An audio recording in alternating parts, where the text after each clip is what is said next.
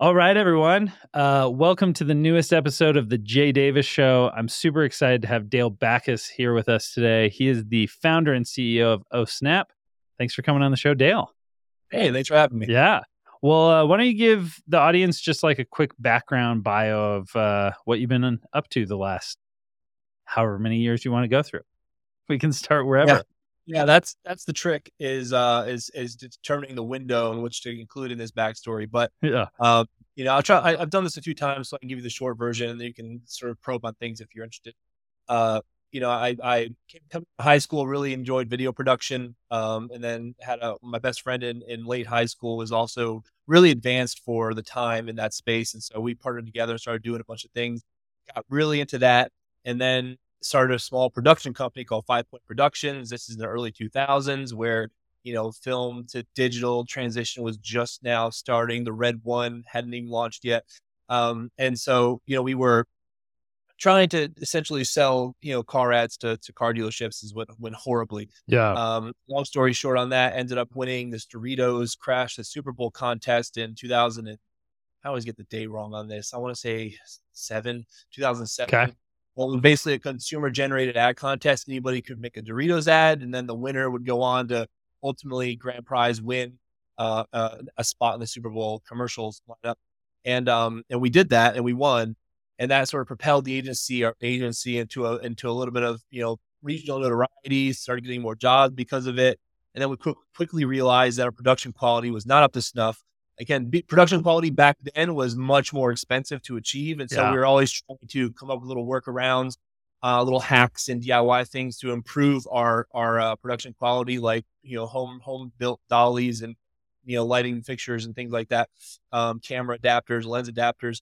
And uh, one of the things I built was a small kind of wearable computer that you could kind of run off a battery and plug in an uncompressed HDMI video signal into it so we could record the uncompressed because back then HDV was a predominant digital, you know, format. Yeah. Um, press looked terrible, couldn't grade it worth a crap. And so, you know, I was always building things like this. And one of the things I built was a little monitor, a little 12 inch high definition monitor made out of bend sheet metal um, that we could use to monitor the PC we were recording with, but also switch over and monitor the HDMI input of the camera. Uh, and then we realized because you know after we built that there wasn't really anything like that, and I was like, this actually seems like more to my my jam. You know, yeah, building a physical product, selling one thing to many people instead of making a production and then selling it one time and having to go sell it yourself again. You know, which is the agency production model. Um, and so we started that business called SmallHD in 2008 ish, uh, 2000, yeah, 2008. Um, we're knowing knowing nothing about anything. It's unbelievable it worked at all because man, we, we were just so naive going into that. If I would have known, probably wouldn't have even done it. Um, but you know, we just learned on the job, and I, I have no engineering or, or mechanical engineering background or electrical engineering background or any background, and because uh, I didn't go to school or, or, or against higher education, and um, just figured out how to build stuff. You know, learn CAD, learn CAM, learn how to you know basically cobble things together, parts from China and local machine shops and things, and built this this monitor called the DP1, which we ended up selling and launching the business with. We kind of did a Kickstarter before Kickstarter was a thing on our own website using like local like forums on like you know yeah. info like that. Um, old school stuff. And uh, and so started that business and then realized how cash intensive that business was, which is didn't expect it, uh, knowing nothing, obviously. And um, so we we needed some more money to launch our our first real sort of custom product, which is the DP6, which is a 5.6 inch, you know, 800p resolution, which is for the time was like amazing, yeah. very high pixel density for the time. On this panel, we just couldn't afford all the, the, the custom circuitry which you're having done in China. So this this Super Bowl contest came around again. This time they were offering a million dollars of a, of a grand prize, and grand prize meaning you had to get through all the steps, you know, the voting and the in the you know the the the, uh, the judges and the panels and all that. Then you had to get aired, and then if you got aired, you had to get into the first place in the USA Today ad meter in order to uh, to get the million bucks. And so, long story short, there we did it again, won again, but we placed second in the ad meter, which netted us six hundred thousand dollars, which we used to invest in inventory in the business. So that got that business sort of off and running. Fast forward uh, seven eight years, ended up selling the business in 2014. Um, got to about 11 million of revenue before we sold it. And then I stayed there for another five years, got to 30, and then decided, you know what, I'd kind of done this part of my, my chapter of my life. I've learned what I, what I think I needed to learn, both on my own, working for a large public company that acquired us, and I wanted to go try it again. So then 2019 started OhSnap, uh, launched a Kickstarter campaign for that product, which is a phone grip, essentially think pop socket, but just different. Um, and uh, launched did about 700K on the first Kickstarter there. Uh, that product went horribly wrong, uh, was failing at like a massive clip. And so we had to redesign the product really quickly, right as the pandemic was coming into full effect in, in like April, May of 2020.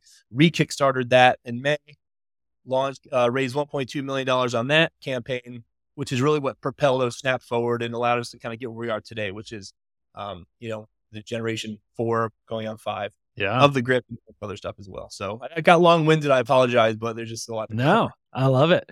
No, that's that's actually a lot of interesting stuff. I, I we had we were talking about this before. We have very similar. Uh, I got into video and viral videos, and then eventually started an agency as well, and then shifted into physical products.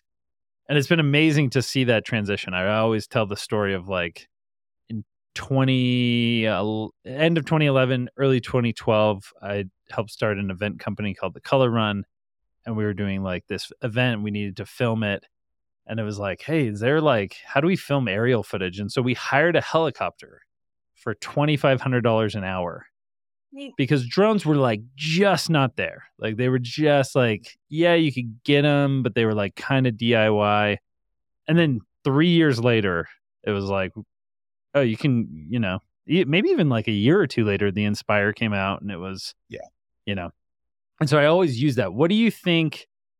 So so you take some of those lessons like you were saying like production's gotten so much easier making things that are great are so much easier. This is kind of my opinion on ai what do you think the lesson should be for entrepreneurs that they should be taking from the the progression of tools uh, and what does that mean for them and how can they leverage that? You mean just tools in general or ai specifically? Anything anything yeah.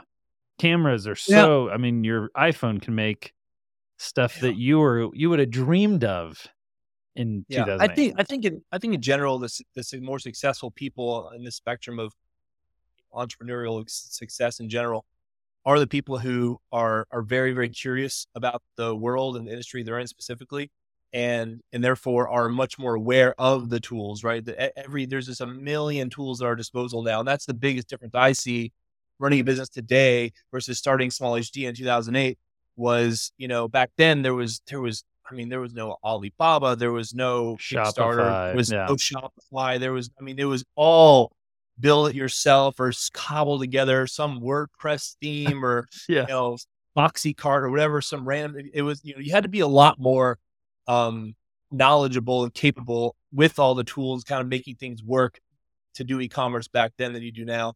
And so really, you know, but there's a million you know, obviously the GPT and everything coming out now, there's even more so. But you know, the, I mean, just the other day, uh, uh, Photoshop came out with this, you know, ability to s- essentially take yeah. your product photo and replace the background, and like really convincingly, and like that, even yep. like this was it? It was like some can't remember who it was. I just sent it in Slack the other day Slack, another tool. Just be aware of the tools, study what's out. There's a lot of great newsletters for stuff like this that I'm on, you know, like, you know, just in AI world or in product development world or in SaaS world or whatever.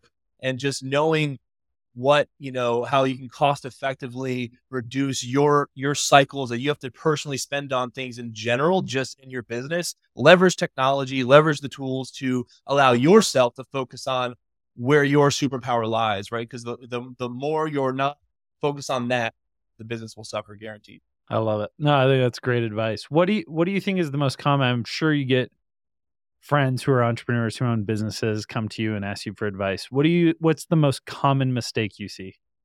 What is everyone doing? uh, most people most people vastly underestimate the time it takes to do things. Um, yeah, you know, if, especially in physical product world. If we're talking physical product world, uh, you know, a you vastly underestimate the cost and time it takes to launch a good physical product, and that really there's a lot of uh, grade to that as well, right? Whether you're you know doing like a drop shipping thing, for example, or or or you're kind of developing something yourself.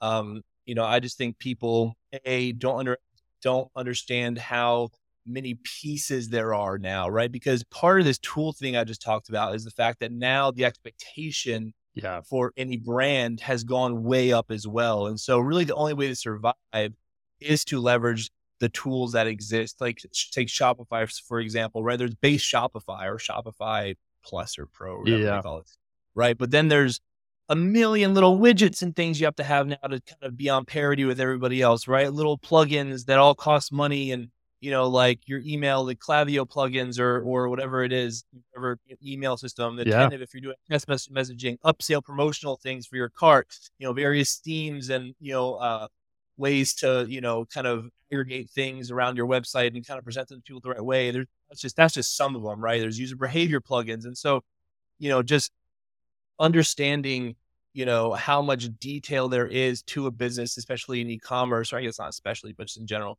but in e-commerce, just knowing you know just how to leverage all those things, but also making sure that you're not you know because i just think people in general underestimate how complex these these mechanisms you're building can get and be um, and that you really need to make sure that you're thinking about the user experience and the marketing and the things that really move the needle and automating as much of that stuff in the background as you possibly can and then you know bringing in people right? Because that's my that's my biggest thing i tell people when they're asking me about business advice or whatever you know i say i think i think the power of delegation you know is a, is a power i think a lot of ceos tend to be type a and want to control every little thing in the business and that can just suck the life out of you Yeah. and, and, and like get you spinning your wheels and, in quicksand um, for things that really aren't moving the needle. And so what I, I what I do almost to a fault is I, you know, I've always had this ability to, to galvanize people around me, right? So you know that because that's really your investment should be primarily in your product and your people. And the people you put around you, you install around you, say there's like five pillars of any business, roughly, right? Operations, finance, sales, marketing, and product. And generally speaking, you want, you know, ultimately not, I'm not at first, right? You, you basically start as all those, and then you want to start adding people in order of priority as it applies to your business in those roles. And you want to empower those people to just build that part of the business as like it's their own little business within your business, right? And give them ultimate autonomy. And your job is to just kind of be there for them to support them in the way they want to be supported and make sure they align with your vision for the company. Because as a CEO, your role is to be the vision for the company Yeah. but it's other people's jobs to implement the vision. I think I think a lot of people wait too long on that part of it, or just don't know how to do that part of it. Yeah. Because to get get, get from five to ten to fifty million, you just have to. I mean, you just you just have to learn how to step out of the details, look at the big picture, and bring in people around you to implement the day to day. Have you read Rocket Fuel? That sounded like No, I, I don't think so. I've heard of it, but I Yeah. haven't read it. very very similar. I think, and and it's the book that I recommend to people the most as entrepreneurs. Who they're like, oh my gosh, I finally understand. That's exactly what you said. So it's you you've you've had to learn it the hard way. I just read about Yeah, it. That's really, yeah. I've been doing this for, yeah, I've been doing this for 15, 16 years, and I've done about every wrong way you can imagine, right? So Yeah. just by process of elimination, I've learned like, somewhat the right way to do it. And I'm, and I'm not Bill Gates or anything, but you know, um, there's still a lot more to learn. Just that's the other part, I guess, is another lesson there is just always just be a student, you know, be curious. As soon as you think you know everything, you've lost. yeah, Bottom line. yeah, Bottom line. so true, There's always more to learn. Yeah. so true. What'd you learn from the Super Bowl? I mean, that's that's a pretty wild experience. I'm sure. Yeah. what was that like? What I learned from like the you mean the, that Getting your overall? commercials on and yeah, and and doing Yeah. that. Uh, I mean, honestly, those those were uh so long ago now. I'm not, honestly not sure if there's a tremendous amount of learnings to that that apply today. You know, um, for for that. But all, all I can say is it was a really, really, you know, I don't know, surreal experience. Um, especially the second time where we actually won a significant sum of money for, you know, shooting an ad and essentially in our in, in our backyard. Um, and uh and it just it just shows like to me i think one of the biggest things i take away from that whole thing sort of in total is constraints the concept of constraints Yeah, i think is not talked about enough and is extremely valuable in any sort of business application so for example in product you know i think one of my superpowers is the ability to design compelling products. I have some weaknesses that I have to cover off by adding the right people to the team that make it all actually work at scale. But constraints have been sort of the number one thing I've leaned on because I think I had to start with such a massive amount of constraints. And, and you, when you look at it through the lens of the Super Bowl ads, we had no money for a production budget. We had no money for actors. We had no money for locations. And so it really limits sort of the the number of concepts you could actually hone in on. And it forces you to be so creative, to think so outside the box. How can we come up with something that's going to be universally enjoyable and funny, but have you know, shoot it on zero budget, right? And products are the yeah. same way. Like I'm, I'm trying to think of a product problem I'm trying to solve. I say, okay, I'm going to artificially apply some constraints here, like with our grips. The grip has to be two and a half millimeters thick, for example. Well, that's really, really, really thin. There's yeah. not a lot you can do. It forces you to think more narrowly in certain areas that then once you kind of figure, oh, I could do this thing, well, then you remove the constraint and apply another constraint somewhere else. And so kind of starts to fill in pieces of the puzzle disparately and then they start to connect. Um, but you know, a lot of people see constraints as a bad thing. I actually think they're a, a, a massive source of creativity. Yeah. Uh, and ingenuity. I think we're seeing that with a lot of these. Uh, I just saw this week uh, a company that raised forty million dollars and uh, is going under and lost crazy amounts of money every year. And uh, you know, I then look at Pillow Cube that's like been bootstrapped and uh, we just kind of did ourselves and and so then you get in tight times and it's all the people who are used to working under constraints are like huh we can figure it out we've done it before and the people who just and i think that's something a lot of entrepreneurs don't appreciate. They're like oh if someone would just give me a hundred million dollars oh no you'd likely blow it. yeah, absolutely. Biggest fallacy. I th- honestly think the the business or entrepreneurship landscape is sort of built with so many sort of hard thresholds that you have to overcome for a reason because yeah. that if it's too easy you just you, you're, you're not you're not going to be a good steward of that money if you if you haven't actually gone through the fires and to enough to under, at least appreciate you know the money and, and kind of knowing having that frugal mindset and having that um, you know every dollar i spend has to be some roi attached to it and it's not always direct, it's not always obvious, but you know, at least you have to have some argument for why you're spending it. I mean, I'm talking about somewhat significant portions of money, but um, that's what I always go to. I mean, I mean, as a CEO, as you can imagine, I mean, as you know, people just half your day is just making decisions, right? Yeah. People coming asking for for stuff, right? And it's it's the easiest sort of go to I use my sort of decision matrix is well, what's the um what's what's the ROI on this? You know, and we, we have to obviously guess in a lot in a lot of times, but if if it's if it's straight up zero or it's like don't know or can't even venture a guess, and it's probably not, not probably not. There's probably better uses of cash. Yeah, you know. Yeah. Sometimes you have to be very speculative too. So I know it's the other side of the coin. You have to.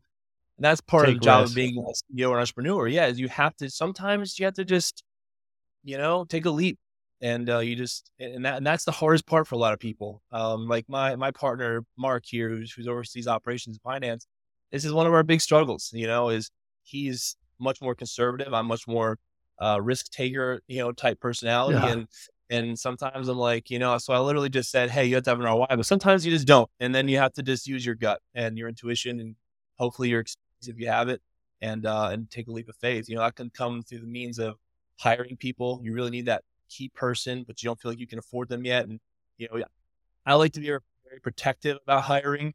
Um, you know, because my at SmallHD, the mistake we made there is literally be like, oh man, that, that light bulb needs to be fixed. Let's hire a guy to change it.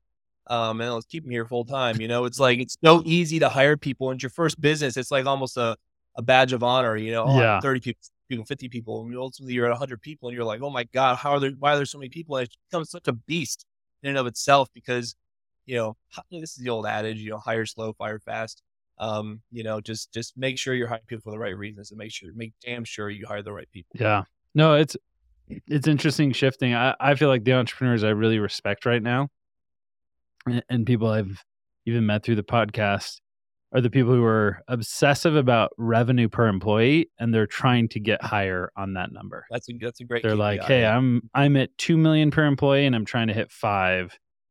Yeah, because it is. It's so easy. And again, I think this is another thing that's shifted with the funding availability. Uh, is all of a sudden people are like, headcount had become an ego thing. Like, oh, I have three thousand employees Yeah. And then all of a sudden you're like, oh, I have way too many employees. And I met someone who's doing 250 million a year with 45 employees, and his goal is to hit 10 million per employee. And it was like, dude, that's amazing. Yeah, But- that's number. It's crazy.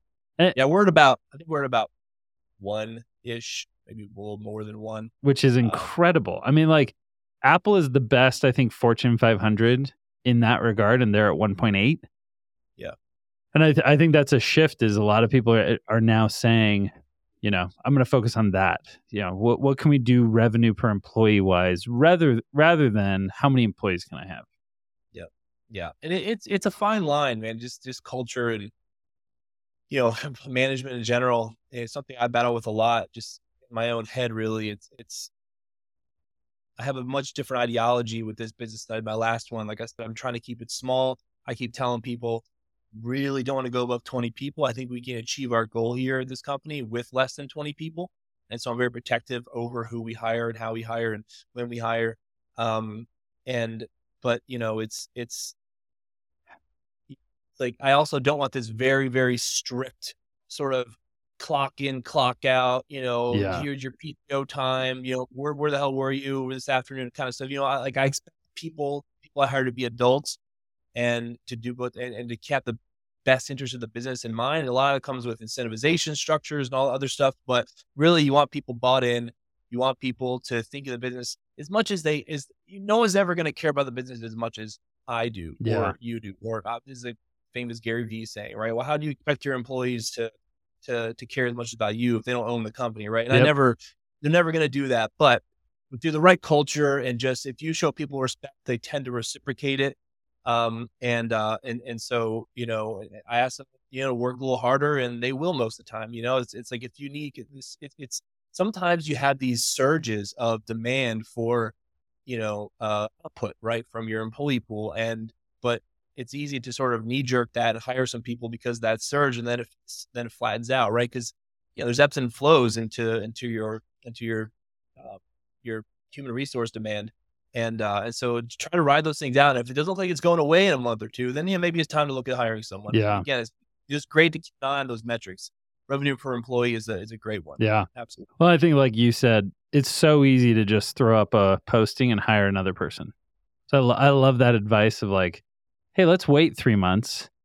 It might Yeah. just be things are crazy right now, and let's see if Yeah. that persists. And then if it does, let's think about bringing another person on. But What I do is I literally, as soon as I feel the need, like, oh, we need to hire someone, I say, okay, well, I'm not.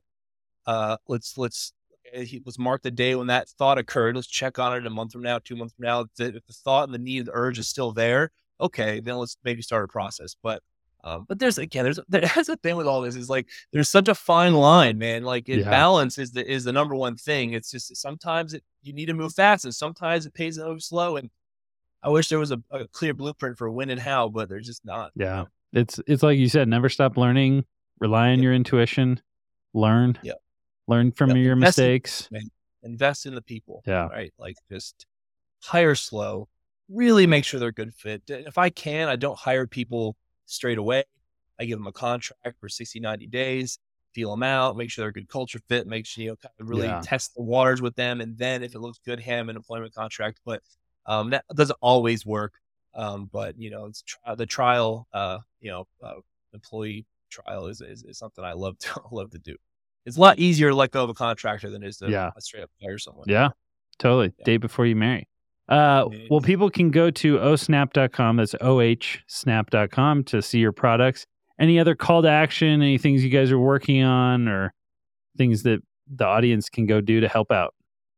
Uh, yeah. I mean, ohsnap.com is great. You know, we're we're really on a mission at this company to rethink the whole kind of everyday carry lifestyle with your phone. Um, you know, starting with the grip. Everyone knows what a pop socket is, and they've done a great. They built a great business, and very very um, impressed with what they built. However, the the the needs and the landscape is shifting. Right, Yeah. the, the, the grip needs to modernize. It needs to be better, smarter, thinner.